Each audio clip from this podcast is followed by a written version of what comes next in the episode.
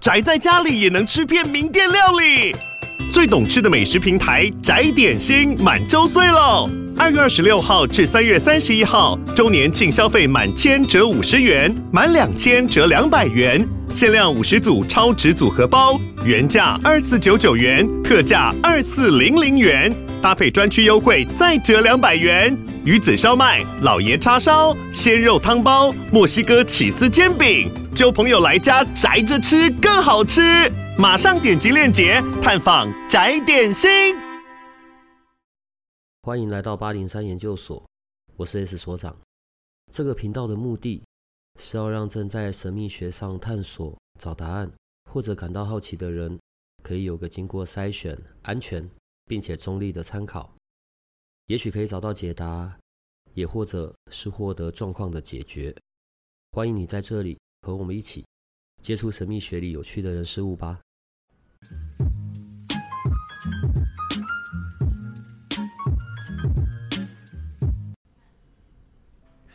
我们今天聊一些西藏还有天珠的事情。你等下会听到新的声音，后面再介绍。好，但是我现在先问问题。像你手上的这一串。然后这一颗天珠，这颗珠子，它是一个椭圆形的，然后它是比较，它不是眼睛，它是像钩子的，所以光这一颗多少钱？六千。我本来觉得你可能会跟我讲什么六十万、六百万之类的。我对天珠的错误的认知，是因为，呃，有时候我看一些中国那边的报道或者是影片，天珠好像都是一个，就是我我我的困惑就来自于，有时候我会看到。一整盆，然后小颗圆形的一颗一颗的也叫天珠，我会看到大颗的椭圆形的也叫天珠。好，重点是几百万的也有，几块钱、几十块的也有，是什么造成的？好，我们应该先从头来过好了。天珠到底是什么东西啊？天珠呢，它是一个玛瑙质的东西。嗯，那它上面的图腾。会因因照它每一个的做法跟图腾，或是修行者需要的的一个需求，然后去制造出这个东西。所以它不是一个天然形成的东西吗？不是，就是天珠不是天然形成的。呃，石头是天然的，嗯，但是上面的纹路啊，几眼几眼的那些不是天然形成的。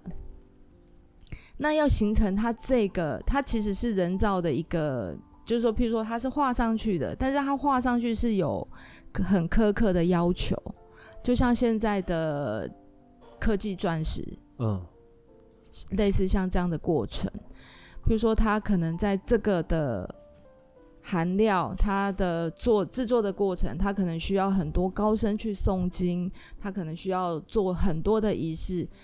然后在众多里面，他才能筛选一些精华。等一下，呢，我现在有点困惑，因为我的认知，这你你的一开头就已经把我原本的认知全部都消除掉。打破了。对对对，我一直以为它是。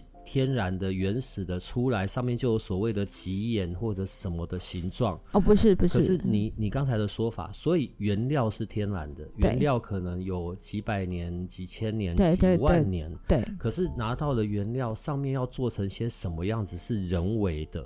对。但是、呃、这个人为的，因为密宗跟天珠这个东西很容易会有给是神秘色彩。对。那。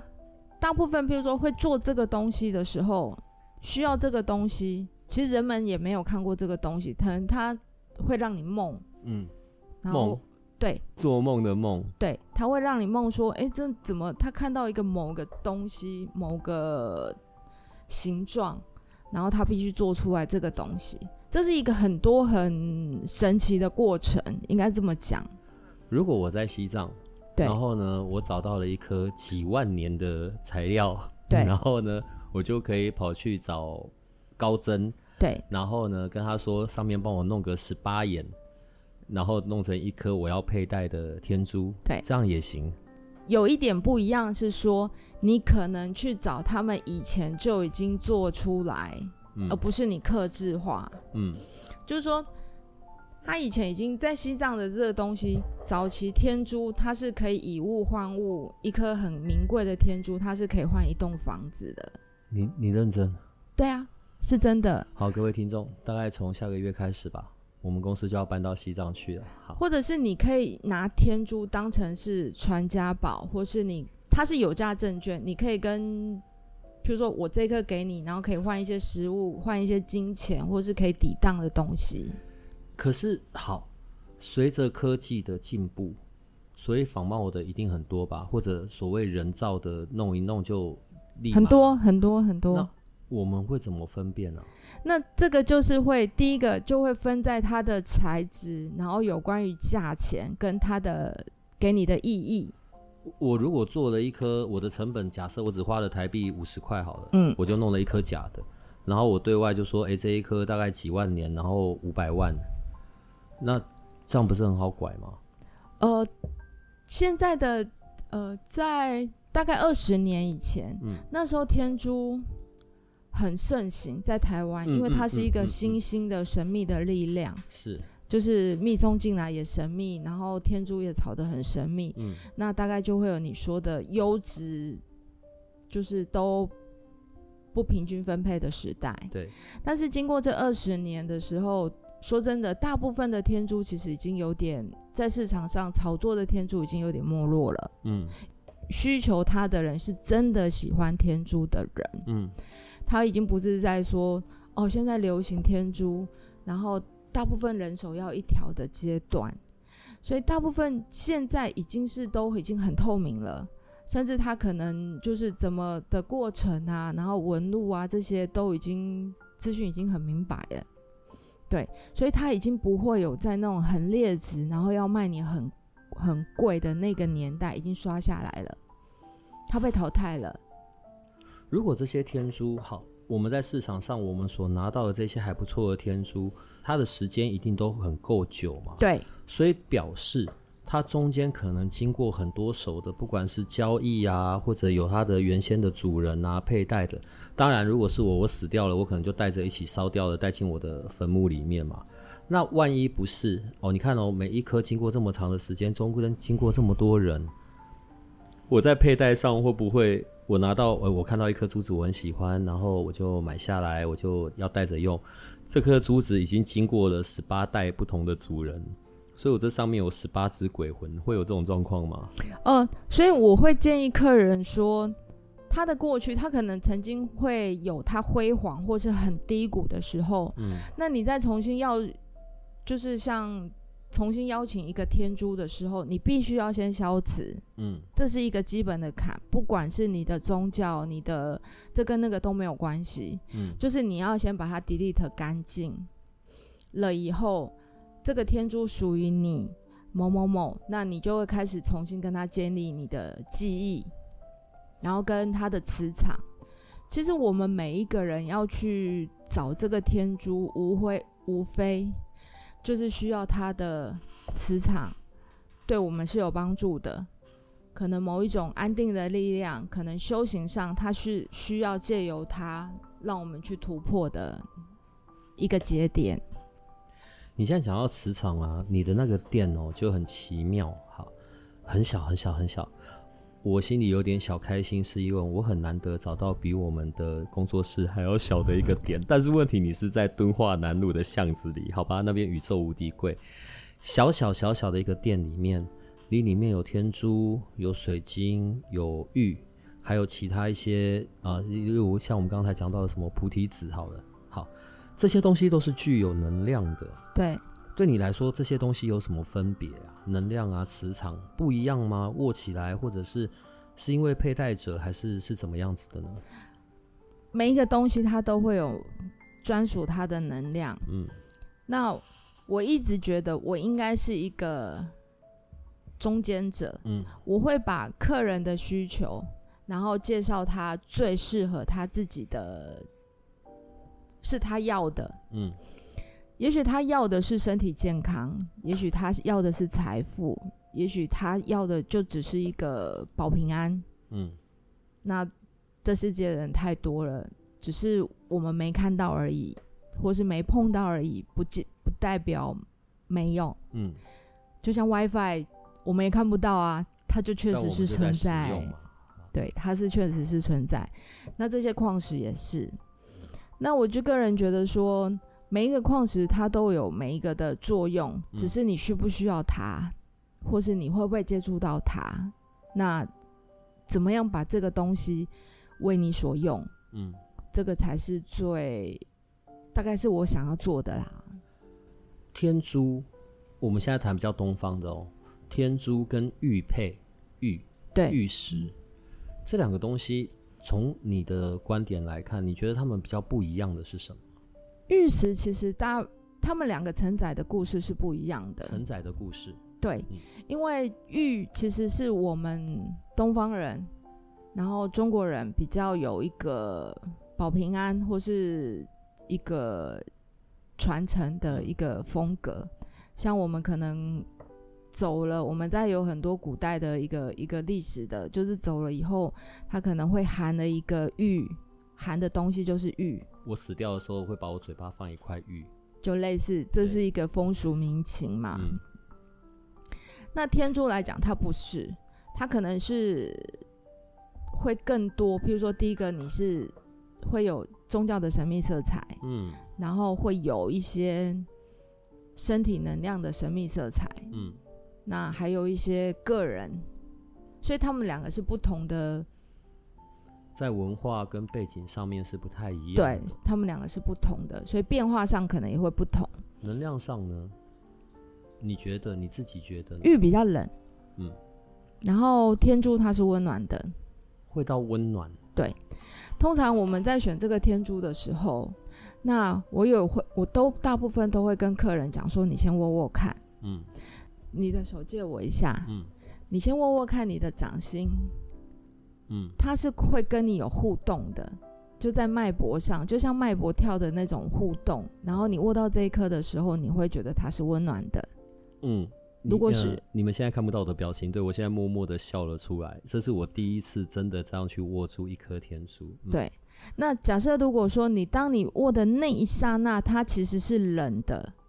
就跟我比较没缘分，不是不是我需要的，这个就真的不要选。嗯，就像你们去看了一个房子，比如说我要租房子也好，我要买房子也好，我一进去的时候是阳第一个阳光充足，然后那个地气是温暖的，这个我们再来考虑。那如果说一进去你就觉得、欸、好像会嘎伦顺那种，嘎伦顺，好，可以可以。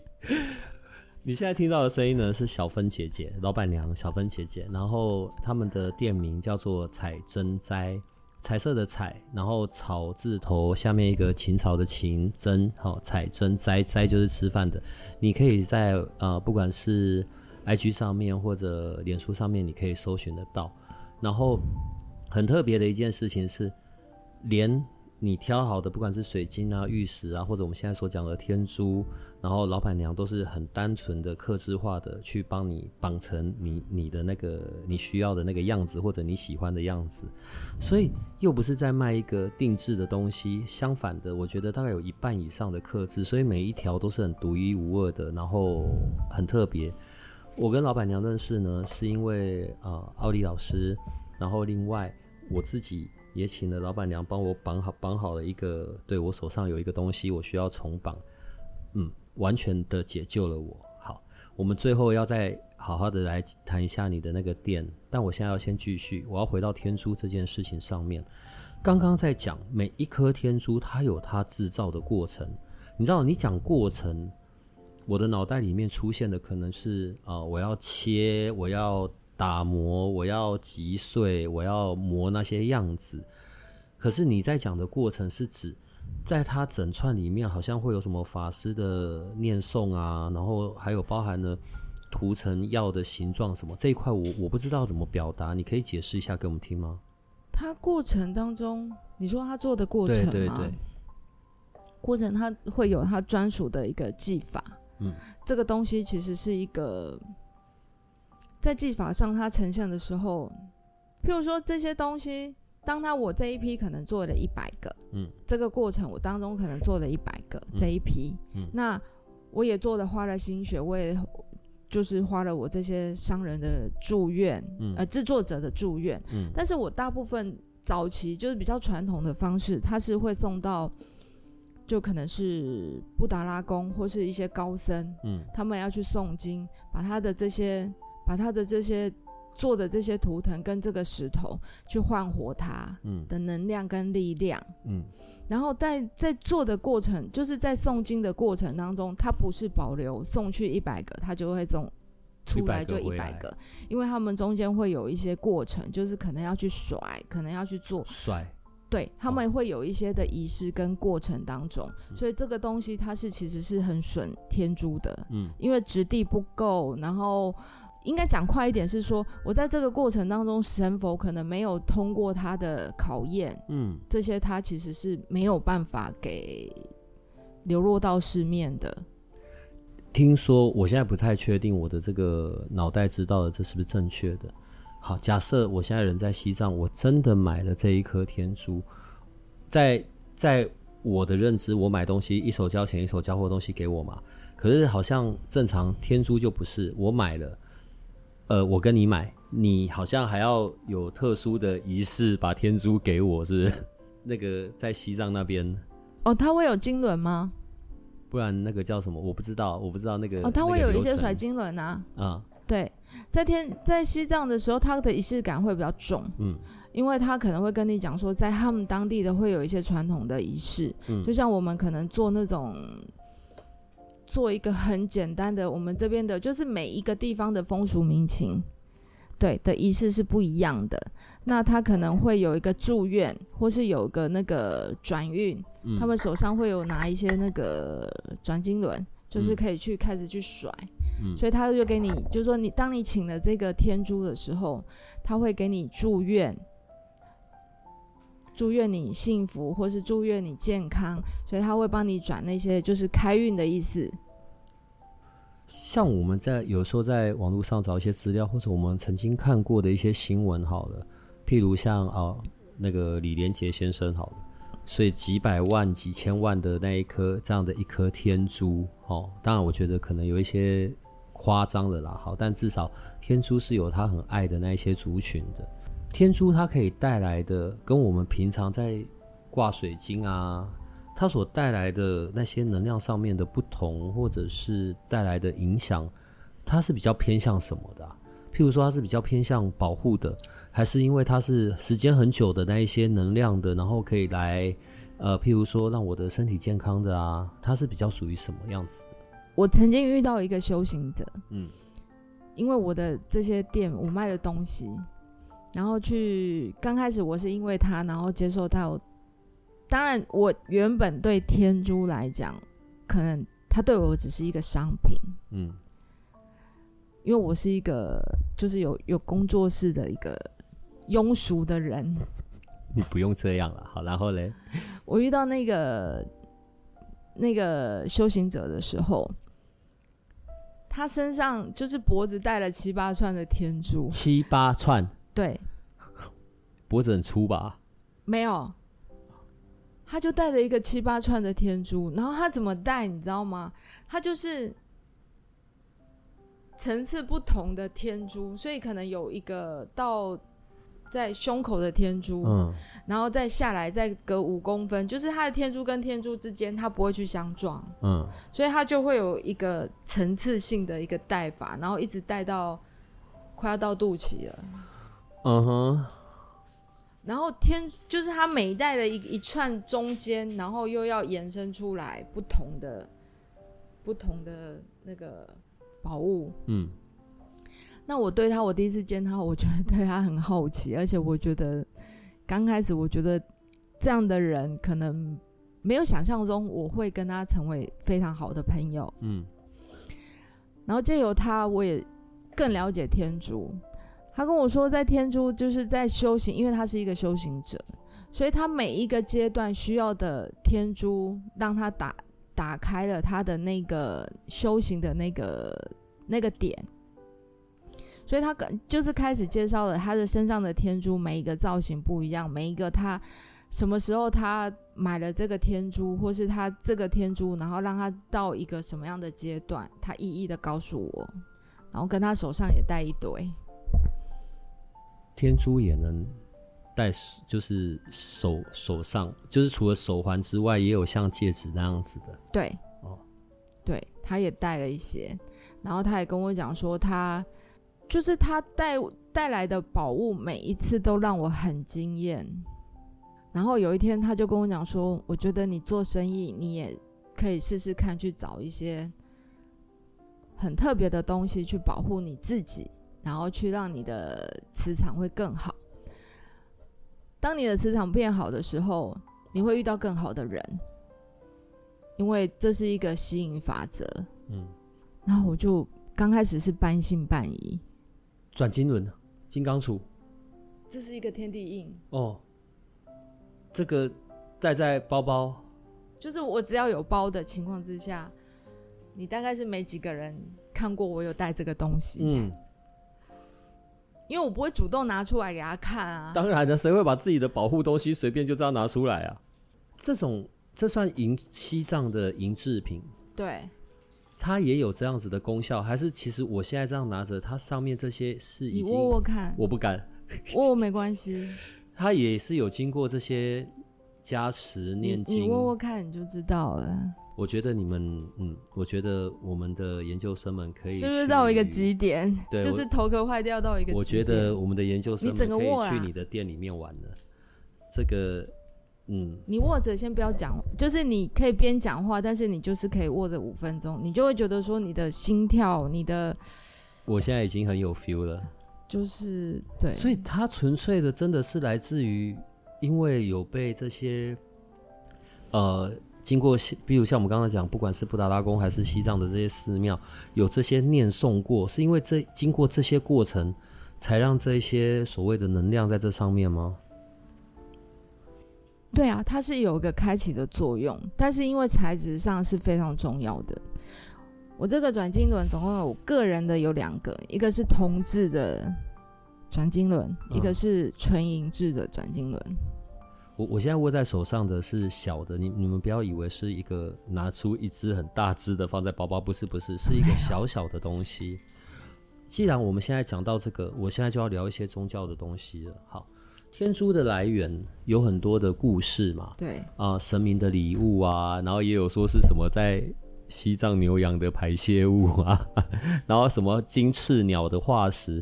好，中间有一个阿修罗的武器。用来对付帝释天的。好，这些故事的背景都跟藏传佛教有一点关系，所以我现在要问一点你关于藏传佛教的问题。所以我的认知里，佛教、藏传，然后还有本身这个汉汉族的佛教，当然在汉族的文教呃的佛教里面，纯粹佛教啦，当然就是三藏取经嘛，对不对？然后取回来，然后在中国的发展汉朝。然后慢慢的，另外原本西藏的藏传佛教，这两个的分别是什么啊？就是一般佛教不能讲一般佛教了，汉传。你知道，你知道我们一般的佛教跟密宗的宗教其实是同一家吗？等一下哦，藏传佛教就是密宗，对不对？对。OK，好。然后呢，在古老的时候，我们的一般的佛教叫大乘佛教。对对对对。然后密宗的叫小乘佛教，嗯，因为它族群，它用当初是用族群下去分的，当初，嗯，所以它密密教它是小乘佛教，嗯，它也是佛教的一支，嗯，只是因为理念有点不太一样，他想要发展他们的有一些神佛，嗯，像绿度母啊，嗯嗯嗯嗯，白度母啊，嗯嗯嗯，然后有一些象鼻财神啊，嗯嗯嗯嗯嗯。他就会走出他自己特别的路线，但是其实归宗结底，这些佛教都是同一家，只是因为他会发展了自己的法器跟一些他们的理念不同，对，他们的佛可能也不太一样，文化上的不一样，但来源是一样的，对，文化跟方式有点不一样。因为讲到密宗或者讲到藏传佛教，我我我的相关连接词就有些东西跑出来嘛。然后譬如说灌顶，对，譬如说什么烧土藏香，哦，OK OK 哦，对，呃，然后火供，哦，那些是什么东西啊？那是就是他们的仪式，嗯，比如说在他会觉得说火是一个。我们台湾也是啊。我们台湾，譬如说你在要过呃，譬如说我们小时候会有一些什么。坐牢的人要回家的时候，要经过一个火盆，嗯，就是等于是浴火重生的感觉，它就是帮你消磁的一个概念。只是我们那时候不知道这叫消磁，嗯，那火供的概念也是一样，它就是在用火供的过程当中去施食给那些看不到的呃冤亲债主，对对对，四方好兄弟，嗯、对对对，他就是会用这样的方式跟这样的仪式，嗯，去给他们一些帮助，嗯。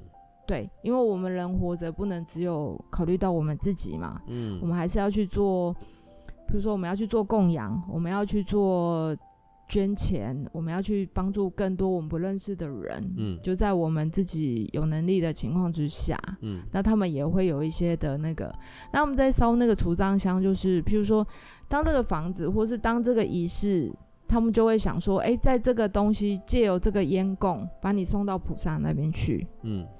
就一些四方四方的好兄弟，嗯，好，就是烟供也好，火供也好，让你没有办法送去菩萨那边修行的人，那就借由这个仪式。这些仪式，呃，或者是我刚刚讲到，我有一些相对应的连接词嘛，所以还有例如像喇嘛，然后呃活佛，对啊，对啊，对啊，其实他们有。只有密宗才有，只有密宗才会有。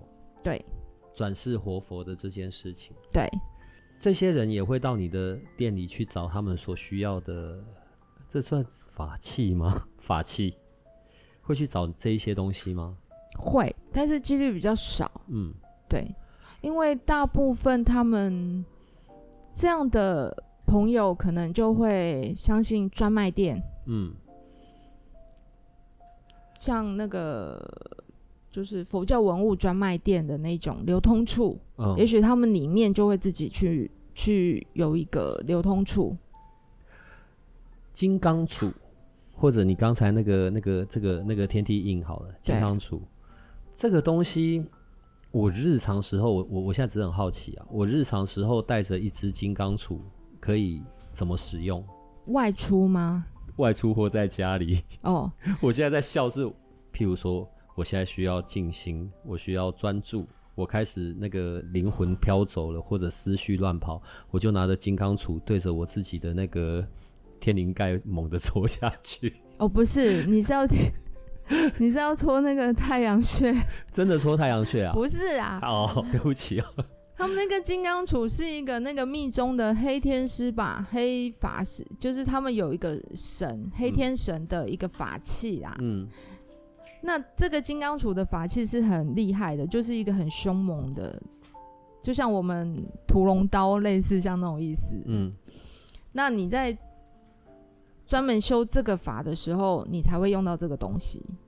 所以呢，你平常在家的时候，势必已经都是念过经了。那个是金刚杵的用处，对。那天地印呢？天地印就比较特别了，因为它这个天地印是天圆地方嘛，嗯，所以它会有天圆的，就是天地的一个灵气，嗯，然后就会让你有一个，就会帮助你的那个主，就是那个主心骨是较灾，嗯。对，比较接地，比较稳定。对对对，你不会说你的那个灵气，你的那个不会觉得飘忽不定，你自己没有办法控制它。嗯，当你这样的情况发生的时候，你可能去到别的地方，你很可能就会被那边的气给拉走。嗯，而不是说你的那个三魂七魄被拉走，嗯，是你很容易因为它的外在因素而去影响。嗯，就等于是你要自己制造一个你自己的气场。嗯，你气场够的时候，你不会去旁边的，呃，可能左右言他。你去市场，你不会被他们的那个气给带走。嗯，对。转经轮呢？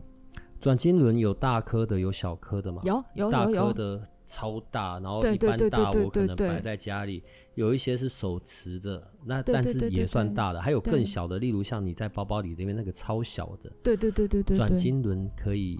干嘛？哦，转经轮是一个很特别的。你看布达拉宫，你有每一个，但凡你有看，譬如说所有关系到他的这个呃，不管电影啊、电视啊，对，预告一些解释，他几乎都会那个镜头都会带到他们在那个布达拉宫的门口，他会有一个一百零八颗的转经轮，是一个连很大的连通的。嗯，为什么会去做这个东西？它会让你来的人去许愿。嗯。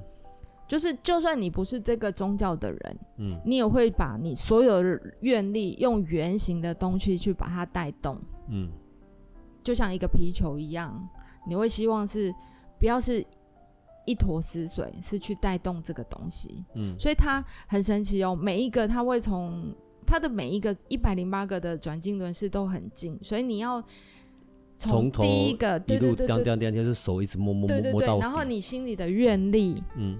你心的愿力，然后开心不开心，你都可以跟转经轮分享，然后把那个扩大。可是那个是因为在布达拉宫门口这样一百零八个在那边嘛，我要从头摸到尾。好，问题我又不会跑到那边去，我也不会在家里摆一百零八个啊。那我日常如果我有的话，我可以怎么使用，或者它能够我可以拿来做些什么呢？哦，这个我是自己有在平常私底下的时候，我有在。念心经，然后我每当念完心经的时候，我就会回想，嗯，或是我在念完心经的时候，我就会先转一下，就等于它会有一个意思，这是我自己个人的啦，嗯，也不是说提倡一定要那个其他什么经我大概都不懂，因为念心经最短，嗯，所以我就会利用这个东西。然后念完心经的时候，我要每转一次的这个东西是把这个心经的愿力扩大。嗯，我可能念的时候只有我自己只听到。嗯，所以我要用转经轮这个东西转到，比如说只有两三个、四五个，就是它的愿力会更大。嗯，我的目的是这样。那我会随身去带这个东西，是因为第一个我有加持它。然后我就会想说，走到哪里，因为我其实是工作室的以外，我会常常去客人那边，嗯，业务那边，去到一些我不得不去的地方，嗯，对。然后慢慢的时候，你就会觉得说，哎，这可能就是一个一个保护信物的存在，嗯，所以我就会随身带着。现在讲到像这样保护，我们又要回到天珠身上。很久很久以前，我我我年纪还很小的时候，但我们那个年代的事啊，我不知道大家还有没有印象。反正有一次不知道是花莲还是哪里，我真的忘记地方了。然后那个地方地震，然后还有人死掉，这样子在在一个山里面。那个地震发生的前一天，那个时候我还很小。那个地震发生的前一天，我在那里跟我妈，对，我们去旅游。然后那个时候我身上是有带着玉的。然后后来就是回来的当晚。然后不知道为什么那个玉就啪就碎掉破掉了。哎，我我小时候我是那时候我才知道说原来玉这个东西会破掉。后来隔天就发生了我刚才讲的那件事。所以大人们的意思就是说，哎，玉就是有这样挡灾啊，然后的作用。但是它如果破了碎了，就是它为你挡了一些什么的。对。天珠也有这个功效吗？有。天珠也会也会破也会碎吗？会，因为呢。我有一年呢、啊，我是因为我的命格有一年的命格我属兔，嗯，所以我有一年的命格就卡在五鬼关，嗯，然后呢，我为了那一年呢，就买了一个天珠的普巴杵，为了要克我的五鬼关，嗯。然后我就要随身携带，因为那也是一个修行人，就是提醒我的。他说你在卖这个东西，你要克五鬼，嗯，所以大概就跟我讲这样。我会觉得说，哎，这样我也应该花不了多少钱，那我就姑且信了吧。嗯、那每一每一次，当然我有去什么庙里，他每次都说你要克治五鬼啊，治白白虎啊，大概就是这些民俗信仰这样。嗯，好笑的就是。我有个好朋友，我就把这件事情告诉他，他也跟我同样属兔。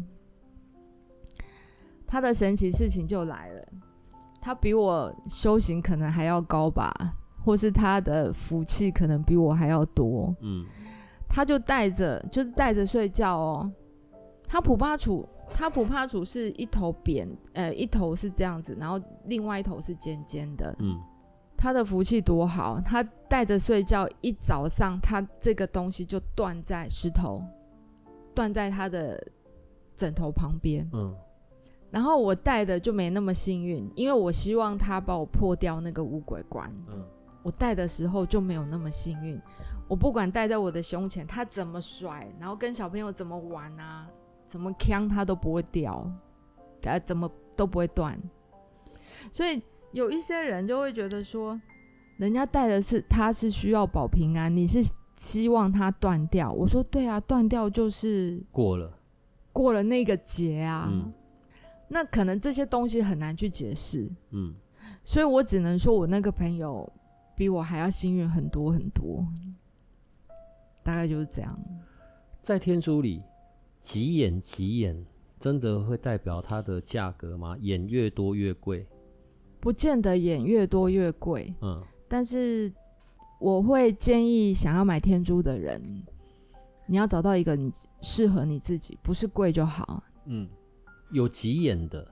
也有所谓比较图腾的，像现在在你手上的，就我们刚才讲的什么如意金钩嘛，对，对不对？它是属于这种有钩的形状的，对。然后这种还有什么什么老虎的啊，然后还有什么？对对对对对对对，还有万字形的，对。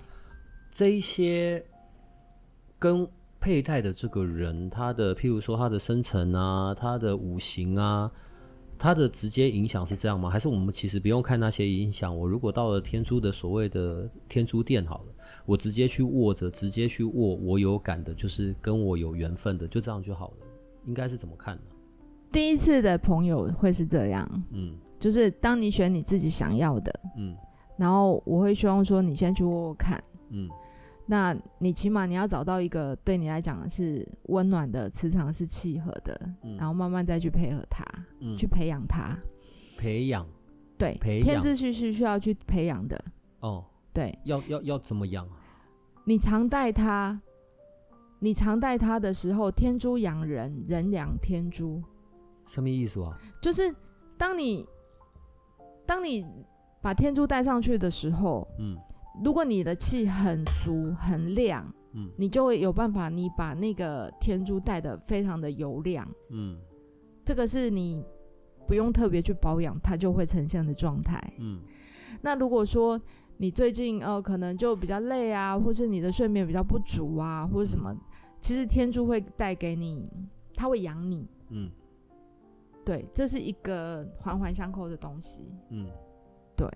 所以戴天珠好玩就是这样，我常常去一些小吃店或是去用餐的时候，可能是我的职业病吧，我大概都会去注意到人家在戴什么，嗯，然后我就想说，诶，他戴玉也好，他戴天珠也好，可是他戴不亮，嗯，或是他戴的超亮的，他的那个面色就不一样，我会注意到的是这样，嗯，我不知道你们会不会帮，就是。顺带看到这些，我我我实际是会留意人家身上在带些什么的，所以像奥利身上的那一颗大颗的，嗯，对，就很吸我的眼睛这样子。好，它因为这种挂着的，它垂下来好像就是在胸前嘛。对，因为我们有前胸八卦的地方嘛，所以你是用前胸八卦在讲。那譬如说像我在讲，哦，那个位置刚好是心轮的位置。对，我我的意思是，天珠它这样子的能量。运用在不同的位置，譬如说在手上、在胸前，或者像你这样放在包包里的，它们有什么不一样的功用吗？我是说，因为位置的不同的话，不一样。如果说你是要练气，然后去培养它的时候，你就真的要常去佩戴它。嗯，然后我们都会希望是左手。因为左进右出，左手，是靠近心脏最近的地方，嗯，所以它就是一个循环，一个体循环，嗯，然后脉搏也有很多很微小的神经，嗯，对。那带着当然就是因为护身啊，就是放包包里面的，其实那些都是因为要护身，或是去了一些不该去的或是不能拒绝的地方，对。如果我对于能量或者频率我是比较敏感的，嗯，天珠。假设我现在才刚开始刚入门，我身上五六颗，会不会有那种频率很强，然后让我非常晕眩甚至昏倒的状况？如果你发生这个问题的话，表示你之前可能在消磁上就出了一个问题。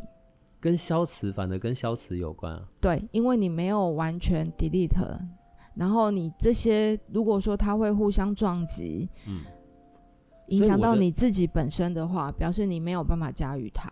我的如果像我刚刚讲那个情境，所以我的晕眩是来自于它的撞击，而不是说是因为它跟我尾哈呢？不是不是，就是一个磁场的撞击。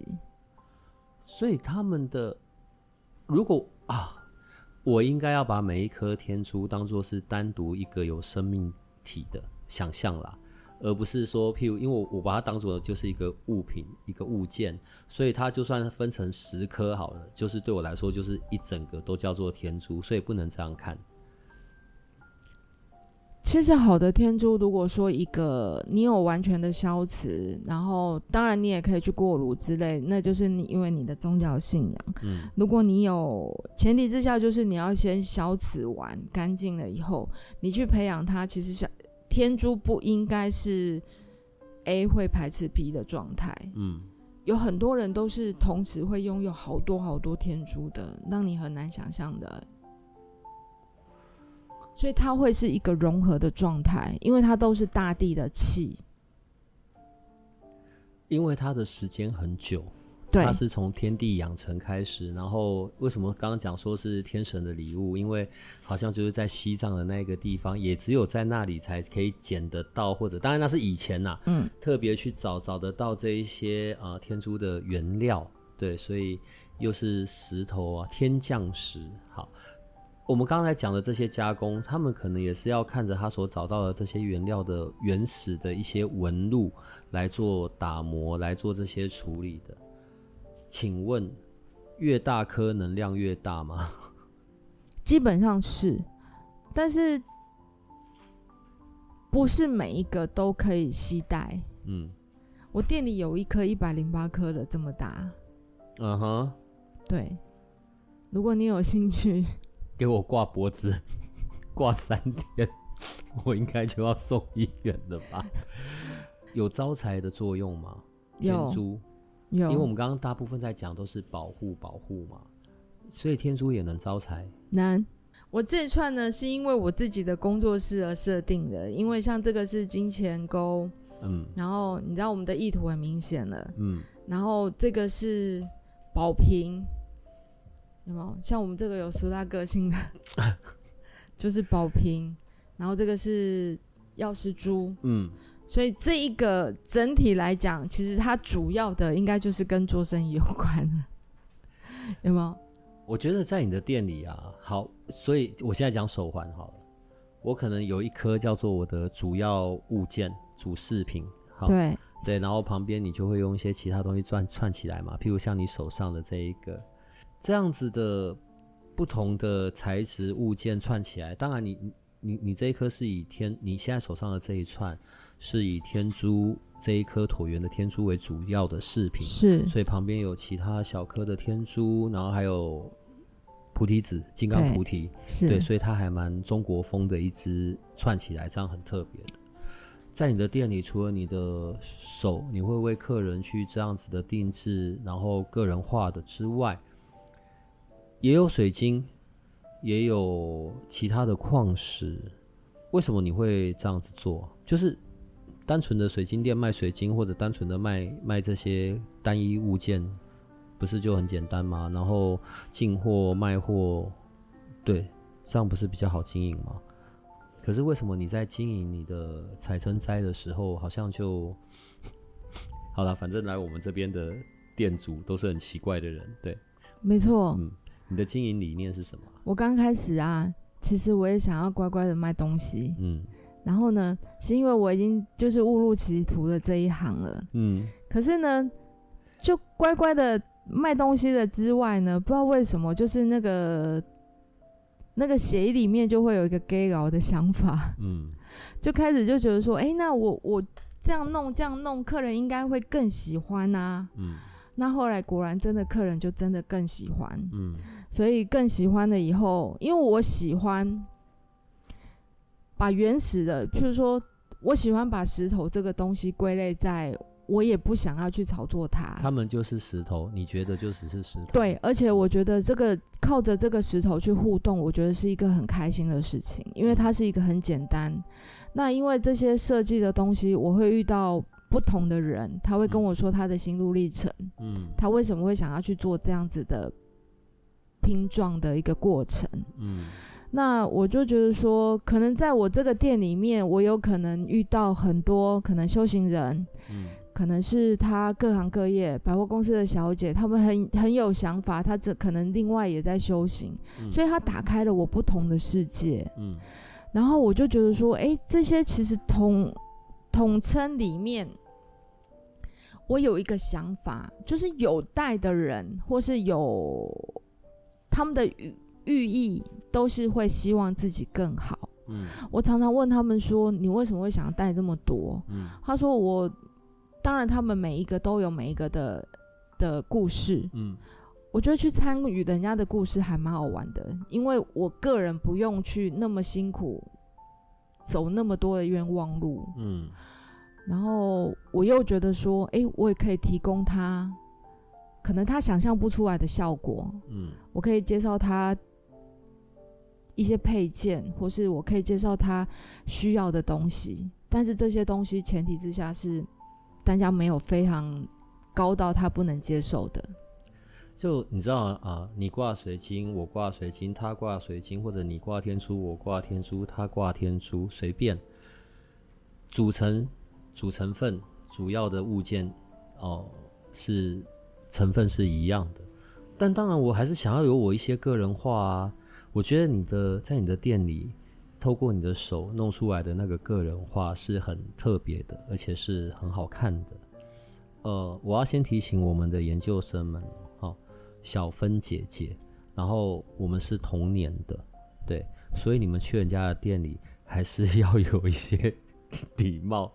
我们都是老人家，你在尴尬的微笑了。